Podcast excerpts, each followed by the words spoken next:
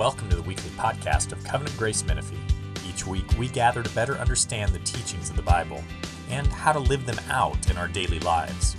We hope and pray that you're encouraged by this week's message. We've been going through a doctrine series this summer, and we've been going over core doctrines or beliefs of the church. And today we are going to be talking about the doctrine of the church. Let's pray. Lord, I thank you that as we come together, uh, we're not professionals. Lord, we're not doing this as a career. We're not doing this as, as some sort of performance, Lord, but we're here to seek you. And, and Father, I thank you for my brothers and sisters, Lord, for, for those of us who have been constructed as a body here to, to serve and to worship and to glorify you. And, and Lord, I pray that uh, this morning, Lord, you would be glorified. Uh, Lord, that, that we would be encouraged by your word. Uh, Lord, that we would be lifted up, uh, our countenance, that, that we would look up to you, Lord, that we would see your presence, and Lord, that we would feel you with us. Uh, Lord, I pray that, that you would be encouraging us and edifying us. Uh, Lord, that you would be changing our hearts in order to make us more like your Son. So, Lord, as we, as we dig into the word, as we uh, look at the doctrine of the church, as we we start to unpack this, Lord, I just pray that you would, Lord, just guide us. Lord, that you would go before us and, and that you would give us uh, good works, Lord, direction and wisdom, that our lives might be able to, uh, this day, come more in line with your commandments for us. Lord, we ask this in your name. Amen. So, like I said, we've been going through the Doctrine series. If you guys missed any of those, they're on the podcast, so you can listen to those uh, kind of get caught up. This morning, as we, we talk about the doctrine of the church, I think one of the things that we take for granted is that, you know, because we're part of the church, we're in the church, we know what that means. And, and we kind of embrace it and we live it. But what the church is, why it exists, you know, how it functions are things that we can have some confusion or some lack of clarity on. So this morning, I, I, we want to kind of unpack those three things, right? What is the church? Why does it exist? And how does it function? And, and we want to pull all of our answers out of the text. So we are going to be all over the place. Uh, well, not all over the place. We're going to be in four separate books primarily this morning. So if you have your Bibles with you um, and you want to kind of like bookmark 1 Corinthians, Romans, 12. We're going to be in Romans 12 most of the time. Uh, 1 Peter, and then Ephesians. Those are going to be the four books that we're kind of jumping back and forth from. So I'm hopeful as we, as we open the text this morning and we look at the church that we'll be encouraged to continue to press forward together. The first question that we want to answer, uh, let's, we're, we're, we're just going to start by looking at what is the church. And in our society, if we look at just kind of like the English definition of the church, the thing that will come up most often is a building, right? Like we're driving by, you know, oh, there's a church that was built in 1890 and it's been here for 100 years plus and, and it's, you know, being used. Uh, we also use the term to represent like a particular organization, right? Like we might say like the Lutheran Church or the Methodist Church, and we kind of talk about a tradition and, and a denomination. There's the like especially with like the Catholic Church and the like Church of England, kind of some of the really older denominations, when we say the church, they're actually talking about the clergy of the church, like you know the, the Church of England or the Roman Catholic Church. They're, they're usually talking uh, at times about the, the clergy, the pastors, the bishops, the pope, the you know different leaders of that particular denomination. And then the, the last way that we use it in English is as kind of like an institutional term, right? Like kind of like politically or socially, like, oh, the influence of the church on our society or things like that. The biblical word is slightly different. The, the Greek word is ecclesia, and it really just means assembly. Uh, it's, it's a gathering of people. So, as we look at how the Bible talks about the church, it's talking about the people. You know, you think about that, you know, like what is the, can't remember how to do it now. Like, here's the church, here's the steeple, something. Like, there's all the people. Like, so, so all the way up until the end, we're talking about English language. Once we get to, you know, our fingers rolling around saying the people, that's talking about the biblical church. And we see this, I, I was kind of looking, and you know, there's tons of ways that we can see that in the text. I mean, um, it's all over the place, but one of the most encouraging things that I saw it in, uh, as I've been prepping for this, is in Paul and Peter and James in the way that they address their epistles to the different churches. Because Paul and, and James and, and Peter, and you know, eh, when, when they're talking about you know, the church at Colossae or Thessalonica or Galatia, Ephesus, uh, you know, the, the, in Corinth, the Corinthians, uh, Rome, the Romans, you know, all of these people, they, they talk to them, they say, like, uh, to the saints or to the faithful brothers or you know to the uh, the chosen you know in, in this in this area. And, and they're always addressing the letters to the people. And they will say like if we look at uh, in, in 1 corinthians at the beginning of that letter paul says to the church of god that is in corinth to those sanctified in christ jesus called to be saints together with all those who in every place call upon the name of our Lord Jesus Christ, both their Lord and ours. And this is such a, like these greetings, we often just kind of read over them, but there is such unity and togetherness and connectedness in these greetings.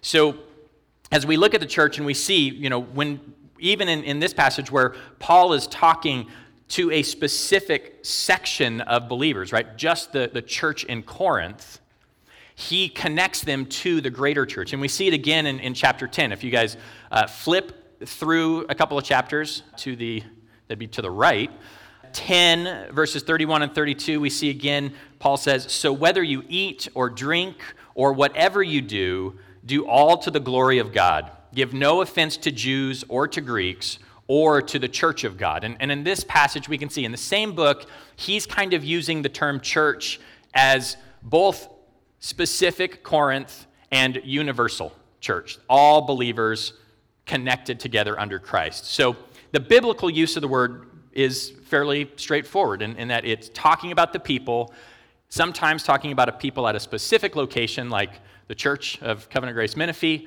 or talking about the church throughout past, present, and all geographic location. Okay? And that can cause a little bit of confusion at times as we're looking to put together a doctrine of the church because some things, as, as we read the passage, it's talking about the church universal. And some things, as we look at passages, it's, it's giving instruction to a specific church.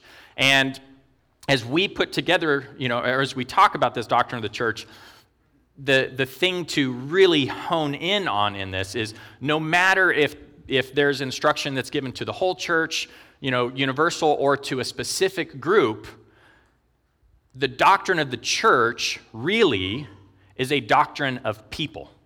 Right? So when we say like what is the doctrine of church in our in our faith, what we're really saying is what doctrine do we have that guides the interaction of the gathering of saints that have come together to live in community.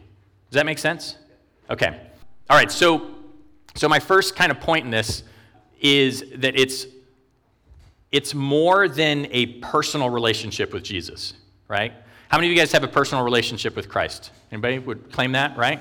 This is a good thing, right? Like, and, and what we mean by that, what we mean by we have a personal relationship with Jesus is that we have personally made a commitment to Christ and that we are going to be uh, submitting our lives to his rule. But Eric said a couple of weeks ago, I, I believe when we were in the series that we are doing on, a, on the Holy Spirit, he, he said, Your relationship with Christ is personal, but it's not private. And this is, this is really important for us to see, right? Because we have to be careful to not allow personal to mean private for us because our culture will push back against us and say that a personal relationship is between you and Jesus and you shouldn't be discussing it with other people. We shouldn't be sharing that. It, it's just going to cause conflict. There's no truth to it. There's no, you know, uh, drive behind it. It's just between you and them. It's a personal decision that we, you know, everybody else doesn't have to agree with. This is just a you thing. And biblically, that's just not the way it's described right? So if we stay in 1 Corinthians, we, we uh, move over to chapter 12. Starting in verse 12, we see that the Bible connects a relationship with Jesus directly to joining the body of Christ. In verse 12, it says, For just as the body is one and has many members, and all the members of the body, though many, are one body, so it is with Christ. For in one spirit, this is, this is really where it gets to it. For in one spirit, we were all baptized into one body. Jews or Greeks, slaves or free, all were made to drink of one spirit. So if you have a relationship with Christ, you are part of the body. And, and it, there, there's no getting around it. There's no like, well, eventually you'll plug into the body or you'll, you know, eventually come to be part of this. Christ is the head if you have a relationship with the head, then you are part of the body. Okay? Um, Paul uses the same metaphor in many of his epistles with this, this body metaphor. And that's kind of the, the, primary, the primary metaphor that, that we build the doctrine of the church on, but there, there are some other ones. Uh, but when we start looking at what it is, this is the most helpful. If we go to Romans chapter 12, we can see Paul talks about this there as well.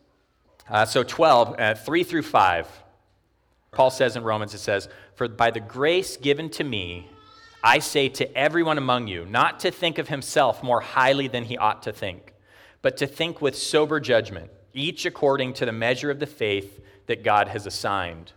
For as in one body we have many members, and the members do not all have the same function. So we, though many, are one body in Christ and individually members of one another. I'm assuming for, for most of you that have embraced your faith, have grown in your faith, have been in the church, these, these aren't new passages to you. But as I've spent time with them this week, I mean, there's, there's small things that I see that I, that I just weren't highlighted before. And one of those was this last statement, right? And individually members one of another. Like we always think of our connection to Christ when it talks about the body. And, and in these passages that are talking about being the body of Christ, often are expressing that we're gifted differently. So we're different parts of the body, and we shouldn't you know, judge each other or, or be jealous of one another, or that we need to function in unity. But we don't often, I don't often think of that passage in the past as something that connected us to one another specifically. The church this gathering of believers is one body made up of many members. Paul encourages us to not think more highly of ourselves than we ought in the Romans passage. And this is a, a, a critical thing for us to kind of look at. When we make our relationship with Jesus private, that's what we're doing. Right? And, and she's like, well, wait a minute. I mean, I don't want to offend somebody or anything. Like, when we make our relationship with Jesus private, we're thinking more of ourselves than we ought. So let's see how that works. Let's go back to, to the Corinthians passage. And we're going to be in chapter 12 still. And in chapter 12, there are two examples that Paul gives us on how the members of the body would divide from one another, right? So the first one starts in verse 14. For the body does not consist of one member, but of many. If the foot should say, Because I am not a hand, I do not belong to the body, that would not make it any less a part of the body. Did you guys hear that? Right? Like, just because I have this private relationship or, or whatever, like, it, just because we have accepted Christ and we're not in church, or you know, just because we have this relationship and, and we're doing something in our life pattern to separate, we're still a part of the body. We don't get around that. And, and that's like really clear right there. Okay, so we'll continue. In verse 16, if the ear should say, Because I'm not an eye, I do not belong to the body, that would not make it any less a part of the body. If the whole body were an eye, where would, the sense of, where would be the sense of hearing? If the whole body were an ear, where would be the sense of smell? But as it is, God arranged the members in the body, each one of them as he chose. If all were a single member, where would the body be? As it is, there are many parts, yet one body. So if, if we're staying private with our relationship and it's this personal thing, it could be because we feel like we don't fit in, right? Like they're like we're not like the rest of the body, so I can't do what they do, so I, I kind of have to sit on the sideline, right? So like that's a lie. It's absurd. Paul says that's absurd. Like he points out the absurdity. If we're sitting on the sideline and we're looking at the rest of the, the body of believers, and we're thinking, you know, I'm just not connected with them, I'm not like them, you know, I'm more of an introvert, or, you know, I, I like, you know, different kinds of music, or they're not the same ethnicity as me, or the same political party, or whatever it is, we're thinking more about us and how we fit in then we're thinking about the body and how it needs the diversity that God has arranged, right? So that's pride.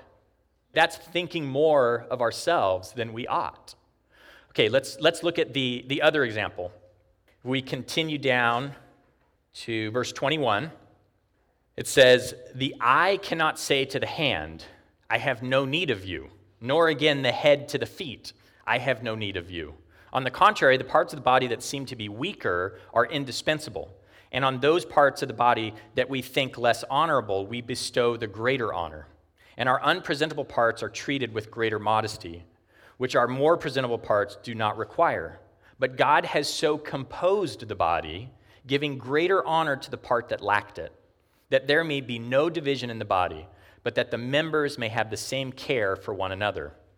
So if we find ourselves separating from the body because others are not like you, right? So if like there's this thing like, oh, I'm not like them, so I can't fit in. There's also a heart set where I'd say like, oh, well, they're not like me.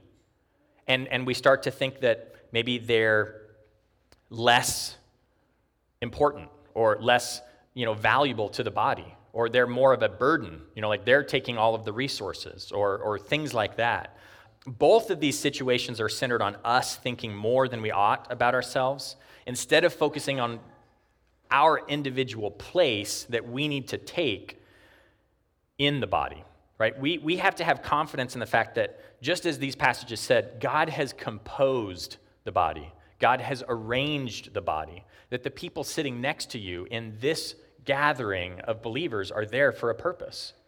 Like god is bigger than just us how many of you are created in the image of God? Everybody's hand should raise. If your hand's not raising, you're not listening or you're being rebellious. okay, so everybody is created in the image of God, right? Even you know, people who don't know God, they're still created in the image of God. And it takes all of these created people for us to be able to gather with one another and see God more clearly. Right? As, as we come together and we reflect God to one another, we are, in, we are filled with His Spirit, we share God with one another. Right? That's part of being the body, this connectivity. You individually have been composed as part of the body of this church and as part of the greater body of Christ. That's encouraging. I mean, like, who wants to go out and battle the world alone? Anybody? I mean, like, you're crazy if you do. Don't do that. We need each other. Okay, so the point of this, the whole, like, what is the church, right? All of these passages, we look at this. It's not about finding your place in the body, like, oh, am I a foot or am I a hand or am I one of the unpresentable parts that have to, you know, hide in the foyer? No, like, that's not the point of these passages. The point of these passages is to communicate to us that a healthy body complements one another. It heals one another. It bears burdens for one another and places the importance of their brother and sister before themselves. They function with a common purpose. Right? So the church is a group of believers that are coming together to do that. All right. Uh, another example that we see uh, that helps us kind of see the purpose of the church is when it talks about the church as a living temple, right? Or as, as we're living stones. Uh, so let's turn over to 1 Peter. We're going to be in chapter 2. So, so verse 5 is the one we're focusing on, but we're going to start in 4 for context. It says, As you come to him, a living stone rejected by men, but in the sight of God chosen and precious, you yourselves, like living stones, are being built up as a spiritual house to be a holy priesthood, to offer spiritual sacrifices acceptable to God through Jesus Christ. This is another metaphor, kind of talking about the church, talking about the people of the church. And the metaphor is that it's a temple.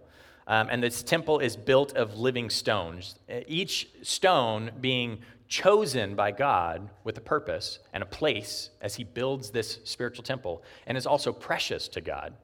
And I think that's one of the things that we don't want to lose when we say we have a personal relationship with Christ is that we're not just part of the mass, we're also an individual, right? We are individuals making up a larger thing. And, and Jesus knows us as individuals, cares for us as individuals, knows that we are precious. And, and not just Jesus, but God and the Holy Spirit. We see in this image the same as the body that, you know, we have the individuals making up the, the, the whole.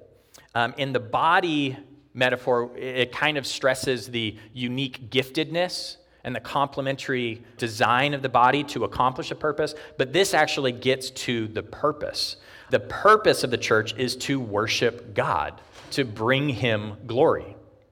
Right? So as we gather together, the whole purpose is to glorify God. And if we went back to the beginning of Romans 12, uh, there's a similar call just before the passage we read. Paul said, I appeal to you, therefore, brothers, by the mercies of God, to present your bodies as a living sacrifice, holy and acceptable to God, which is your spiritual worship. So even in that body metaphor, Paul is talking about spiritual sacrifice, about worship. So even living with one another is a worship to God, right? It's part of our worship to God. We are to worship God with our lives, and a critical part of that is done in the church together. I know many of you guys in the church and gals have spent time, a, a season away from the church. And coming back into covenant grace, you felt the difference. And I, I would say that we probably, separated from the church, do not have a thriving worship life for God. Because there is something about pushing one another to seek God together, and there's something about being distracted when we're alone, right? Like it's just, it, it happens all the time. You know, it's not a, not a saying that we can't, you know, have personal devotion time or things like that, but a community coming together drives us, encourages one another to seek the Lord together. If we move over to, or move ahead in 1 Peter, that we were looking at earlier, in verse 9 of chapter 2, it says, But you are a chosen race, a royal priesthood, a holy nation, a people for his own possession, that you may proclaim the excellencies of him who called you out of darkness into his marvelous light. So, in this, this passage, this little piece, we can see that uh, the life we live in worship to Him includes proclaiming His good news and sharing the testimony of His work in our lives. So, one way that we glorify God, one critical part of this, is that we proclaim God's work. And, and we do that when we gather together and, and worship corporately, right? Like we're proclaiming that we love God and that we together are committing to Him, and that we see His glory and His beauty and His power and His mercies and His grace, and refreshes that within us. Uh, but we also do that by coming together as a church and evangelizing, right?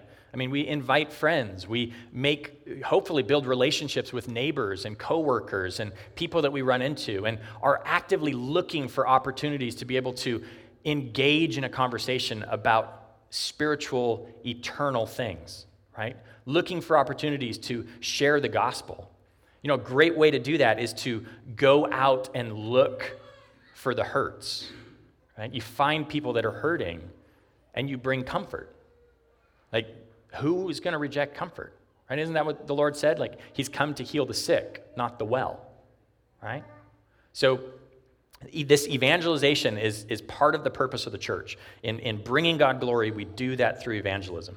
Um, and, and that's what a temple does, right? Like a temple, if we think about this metaphor, there's, there's different things that temple's used for. It's used for worship, but it's also a place that represents God and invites people in. So this evangelization process is part of the metaphor. Um, the last facet of this purpose of the church is seen in uh, is, is, seen in the growth of the church, not speaking specifically about um, like numerically, and, and, numerical growth is good. If we're evangelizing, there should be new people that are coming to the Lord, but specifically talking about the growth of the people of the church, right? Uh, in Romans 12, 2, it calls for us to be transformed by the renewal of our minds. Um, earlier in this chapter of Peter, we're told to long for spiritual milk so that we may grow up into salvation. So, part of the purpose of the church is that we would grow. And because the, the purpose of the church is to glorify God, to worship together, and to grow, there's some organizational kind of things that happen with that. And God has given us um, a, some structures and things to guide us along that path. So we've got kind of what the church is, why the church exists, and, and now we're going to talk a little bit about uh, the kind of the how that works or the function of the church. Uh, let's see. He's given churches leaders to establish, oversee, facilitate community, the community of believers, empowerment, uh, by the Spirit to encourage one another um, as saints. So the, if, if, we look at 1 Corinthians 12, kind of go back to, to that chapter, in verse 27, uh, we read, Now you are the body of Christ and individually members of it, which we, we've kind of talked about that. And God has appointed in the church first apostles, second prophets, third teachers then miracles, then gifts of healing, helping, administration, and various kinds of tongues. Here we see some of the offices that are listed as well as giftings. Uh, the emphasis in the Corinthians uh, is the varied nature of the movement of the Holy Spirit in the church. The Corinthians 12, Romans 12, both are dealing with the operation of the church. So we cannot separate the operation of the church. There, there's the offices that are kind of talked about, but there's also the empowerment of the Spirit, the spiritual gifts. So we're talking, we're going to talk mostly about the offices in the remaining of our time, but the spiritual gifts we talked about a few weeks back when we went through the, the series on the Holy Spirit. So I would encourage you guys, again, go back to the podcast, download that one for a refresher if you want to kind of hear where our standpoint is and, and, and how we see those gifts operating uh, and encouraging one another. Uh, but we can see in this particular passage some of these offices apostles, prophets, teachers, and, and then we, we talk about the giftings also. If we look at Ephesians 4, that particular passage is more focused on the function. So if we go to Ephesians 4, and we're going to look at verse 11 and 12. I'll give you guys just a second there. Actually, we're going to we're going to go beyond 11 and 12, but 11 and 12 is our focus. And he gave the apostles, the prophets, the evangelists, the shepherds, and teachers to equip the saints for the work of ministry, for building up the body of Christ, until we all attain to the unity of faith and of the knowledge of the Son of God to mature manhood, the measure of the stature of the fullness of Christ, so that we may no longer be children, tossed to and fro by the waves and carried about by every wind of doctrine by human cunning, by craftiness and deceitful schemes. Rather, speaking the truth in love, we are to grow up in every way into Him who is the head, into Christ, for whom the whole body, joined and held together by every joint with which it is equipped, when each part is working properly, makes the body grow so that it builds itself up in love. I mean, obviously, any of these passages we could do a whole series on. I mean, like there's there's so much here, but we see in the initial reading of this that the purpose specifically laid out for the leaders of the church is to equip the saints for the work of the ministry and building up the body of Christ. We see that Christ is the head, um, and in verse 16 it says, uh, this was really cool. Read, read back there again, it's right. So in 16 it says, From whom the whole body joined and held together by every joint with which it is equipped. So if we think about the leadership of the church, their, their purpose is to equip the saints for the work of ministry. And one part of that purpose is to equip and build these joints that keep the body unified and together. You know, if we think about a body and all the joints and the tendons, like the offices, the pastors, the teachers, the, even you know, the apostles and, and the prophets, the goal is that the body would be knit together through the teaching and the equipping. Because the body needs to be equipped together in order for us to accomplish our purpose. Uh, so the leaders are to depend on the Spirit um, and shepherd and teach in a way that equips the body to be unified with one another so that we see in the last half of 16 that the body can build itself up. So, Josh, Eric, and I, uh, our goal, along with the deacons who uh, come alongside us, our goal is to build the body up so that you guys can come together and build one another up, right? Like the church isn't a service, right? You don't come in and the, the pastors come in and, and we tune you up and you go back out and live your personal relationship with Jesus. It's just not anything we've read today, right? So as we as we look at this, as we look at our goal, the goal is that we would build one another up. These passages are talking about the universal church for the most part, right? They're talking about the apostles and the prophets and, and things like this. So apostles have given us the word. This is, you know, kind of written in. Um, there's also an aspect of the definition of the word apostle that means uh, to be sent. Um, so, you know, there's uh, different interpretations and, and you know traditions like there are some churches that would have an apostle in the church and prophets in the church and things like that so there's um, we're not going to get into all of that. Um, we're just going to let you guys know that when we look at the local church, we do believe that it's very clear that the local church has been given two offices elders and deacons. And we see those qualifications in 1 Timothy 3. Sorry, I'm throwing another book at you that I didn't prepare you for. So, 1 Timothy 3, we're going to read starting in verse 3. And this, this section is the qualifications for elders and deacons. So, starting in verse 3, it says, The saying is trustworthy.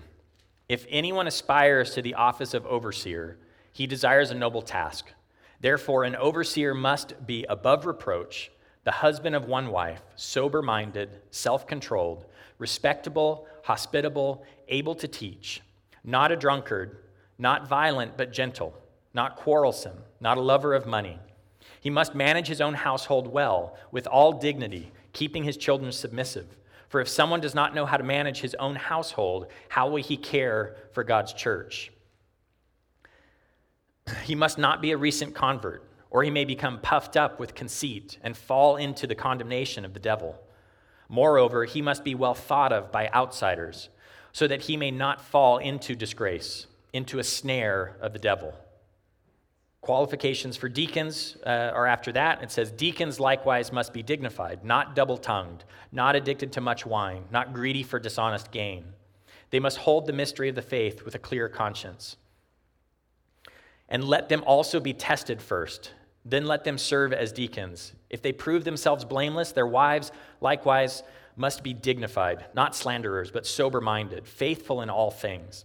Um, I, I want to just make one caveat about verse 11.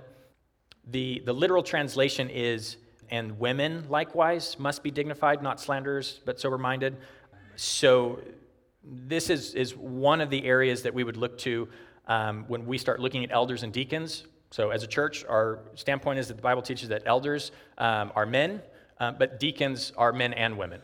Um, and this is one of the, the places that we would look to, to to kind of look at that. There's many other places. If you want to know more about our specific stances on, you know, doctrine, this minute when it comes to like deacons or things like that, we have some uh, papers and things that, that we've prepped and, and we'll be teaching on it more. So, um, but I, I, just wanted to preface that, uh, that we do have both male and female deacons at the church. For those who serve well as deacons, uh, gain a good standing for themselves and also great confidence in the faith that is in Christ Jesus. When it comes to our church, it's important for everyone to understand um, how we approach these offices. So, an elder, as, as we look at elders, an elder is a pastor, right? So, they're responsible for the ministry of the word, uh, to teaching and praying, uh, to equipping the saints and building up the body of Christ. They are overseers, teachers, and shepherds. Those are the three words in the New Testament that are kind of used interchangeably with elders overseers, teachers, and shepherds. Now, we taught on this. Um, I actually taught on this when we went through First Peter uh, a few months ago. So, you want to know more about elders in detail, go check out that podcast. The word deacon means servant. So, first and foremost, a deacon is one with a heart to serve the church. They are ministers of mercy as they partner with elders to meet the needs of the people of the church and support the elders in pursuing the mission of the church right? So, so that's a deacon, right? If you were with us as we taught through Peter, we've got that one. Uh, Eric has taught on deacons twice over the past couple of years, so you can jump into that as well. We just don't have the time to go through elders and, and deacons in depth, but it is really important to the church. Uh, we talk about it all the time, and, and we think that you know when it comes to the main point, like we believe in plurality, right? We believe our senior pastor is Jesus. You know, like we don't have one person that makes the, the decisions at Covenant Grace. Um, Josh, Eric, and I, you know, we, we do that together. We feel that this is what the Bible teaches clearly, but we have friends and loved ones and, and pastors that we love that function in that church government. So it's not a place of division for us, it's just a, a conviction that, that we think is worth pursuing. And, and we've seen the fruit of it in the church, and, and I believe that you guys have too. We strive to submit to one another and pursue the will of God with one another as we lead Covenant Grace to pursue relationship and study of the Word and individual growth, fruit of the Spirit in our lives. Uh, deacons are also very important for the church, especially as it grows.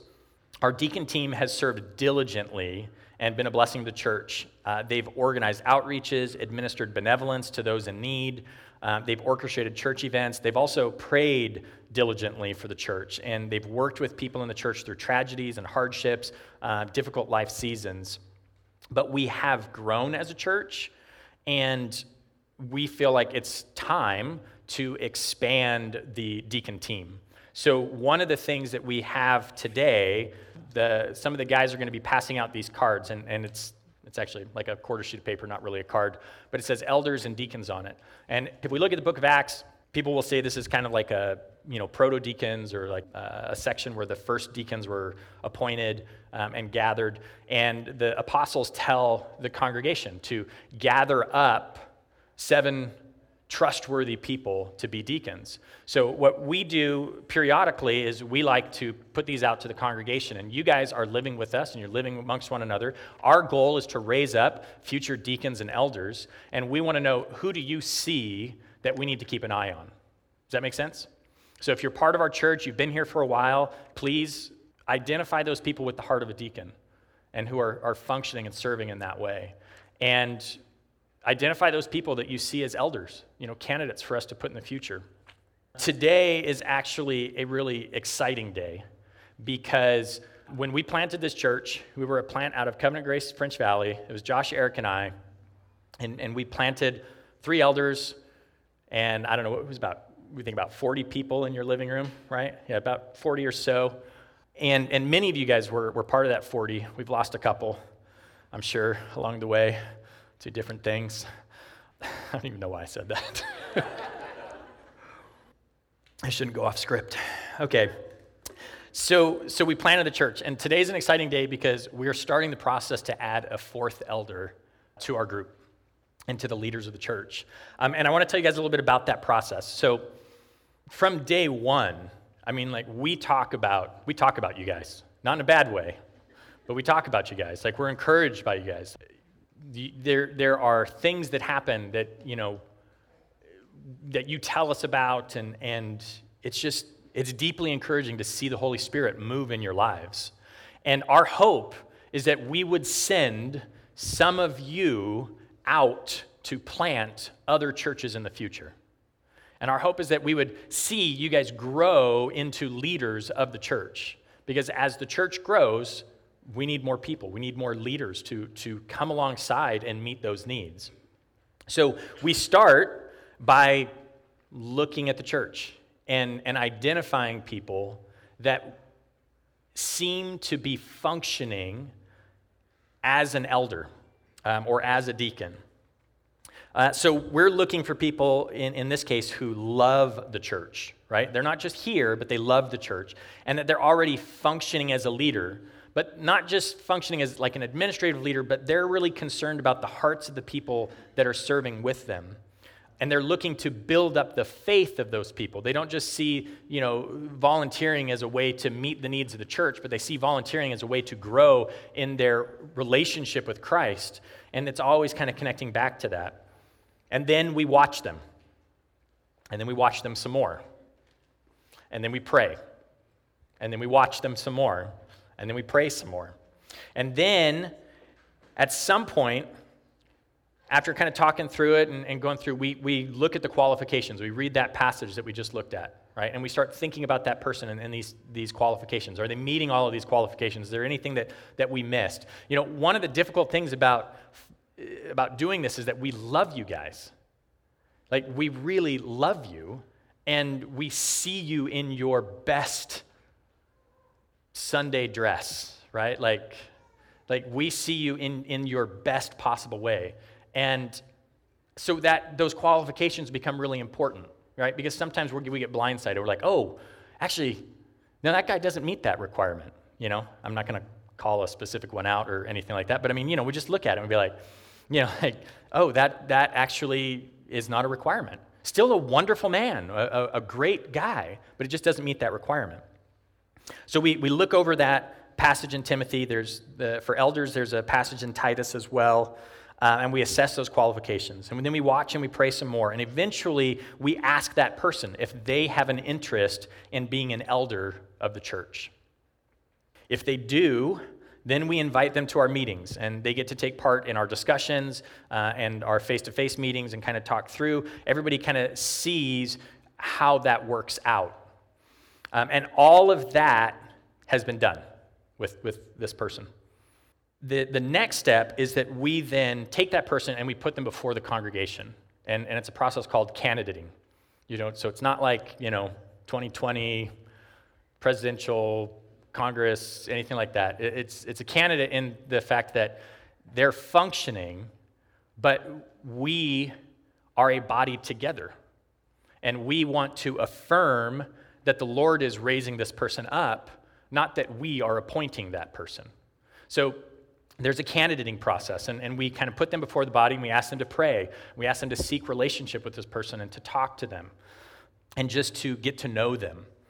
It's a season where you all have a chance to do that, and then we can continue to watch and they can continue to function in this and, and just everybody just make sure, like, hey, this is of the Lord. Um, at the end of that season, then we affirm that person as an elder of the church and they're serving with us, pastoring, and, and trying to equip the body and, and build them up. Um, so I would like to officially announce um, to everybody that we have asked Chad Daziski, Chad is our worship leader, our worship pastor. Um, we've been watching Chad for a long time. You guys can clap or anything like that? Yeah.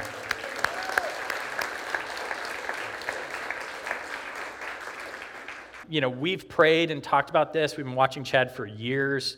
Um, we're excited to bring him before the congregation as a candidate and ask that you guys would be praying for him in this season of confirmation as well. Um, nothing changes. You know, I mean, the whole thing about this process is that we're identifying people that are already doing this.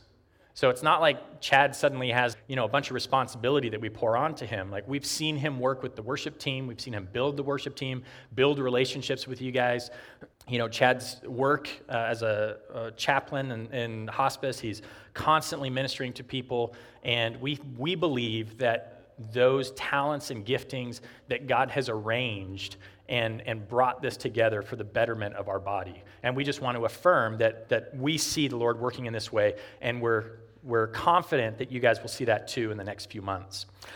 So we are growing as a church, and, and one of the things that we do is this. One of the things that we do is confirm or, or candidate other elders.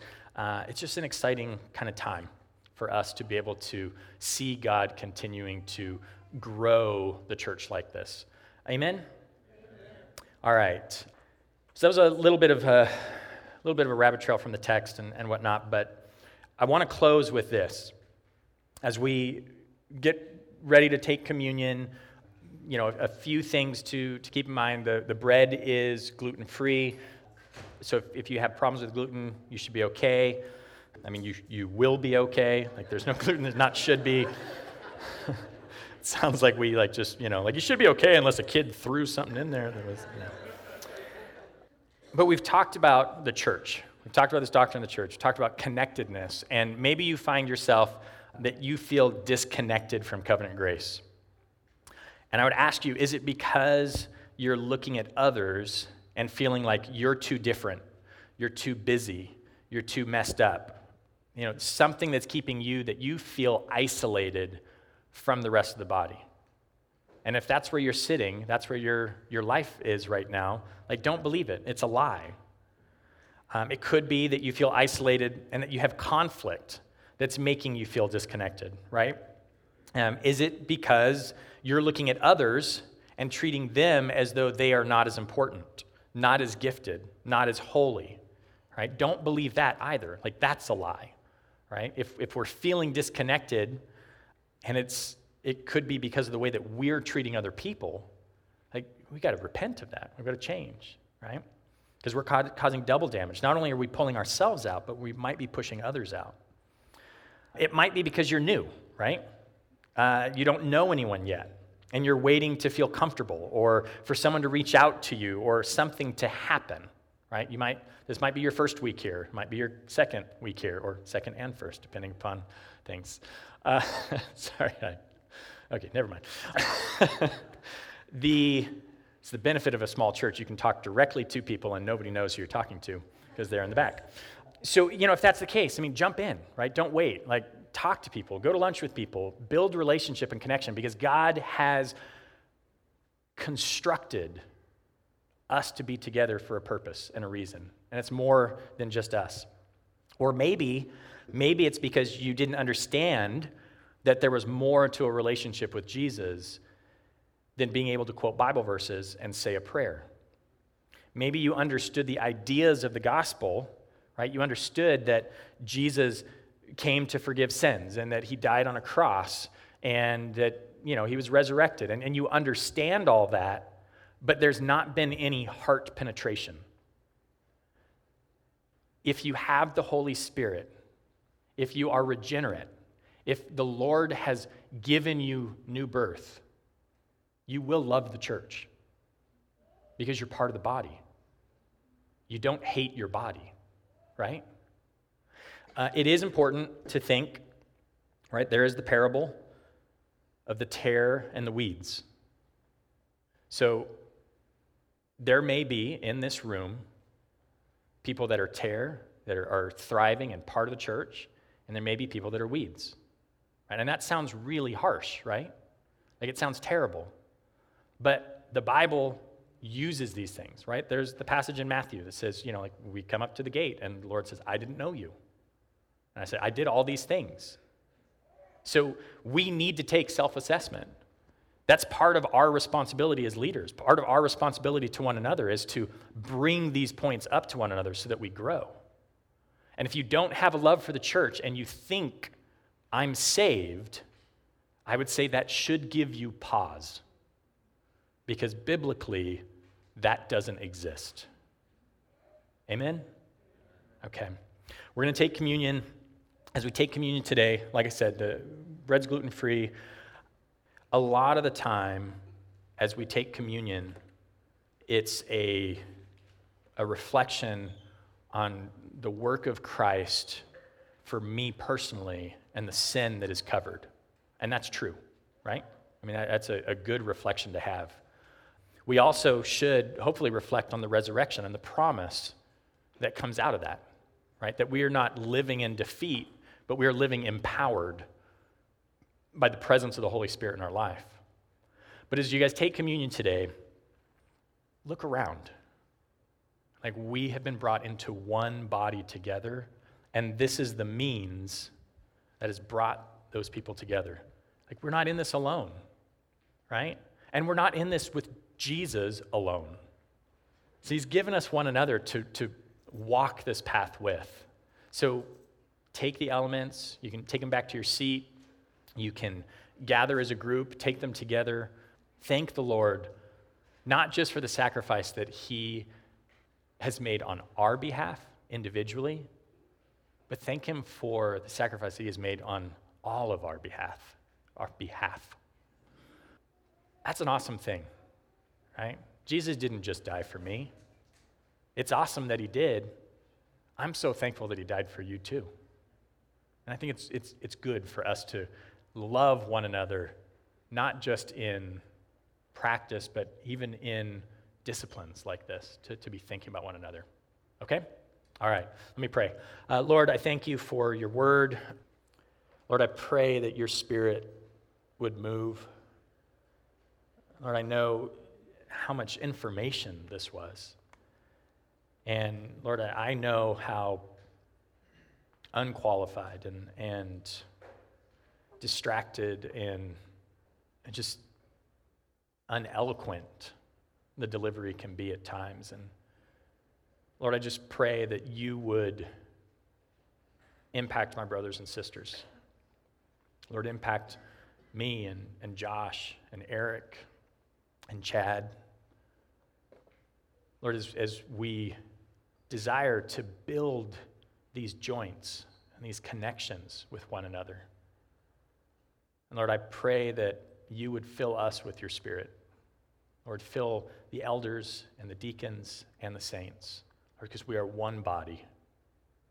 Lord, I pray for people that are in pain and, in, and hurting right now, Lord, that you would give them comfort. Lord, not just from your spirit, we pray for that. Lord, that, that we would comfort one another, Lord, that we would function as a body and heal one another, that we would pray for one another, or that we would lift one another up. Lord, I pray for people who are in times of joy and encouragement, Lord, for engagements and babies and new jobs and, and opportunity. And Lord, I pray that, that that joy would be shared with others, or that we would cry with one another, that we would give joy with one another, or that we would live life with one another. And Lord, I thank you that you do this. Lord, that as I pray this, it's not an empty prayer. I see your people, and I'm so thankful for your work of the Spirit in them. Lord, we want more. We want to bring you more glory.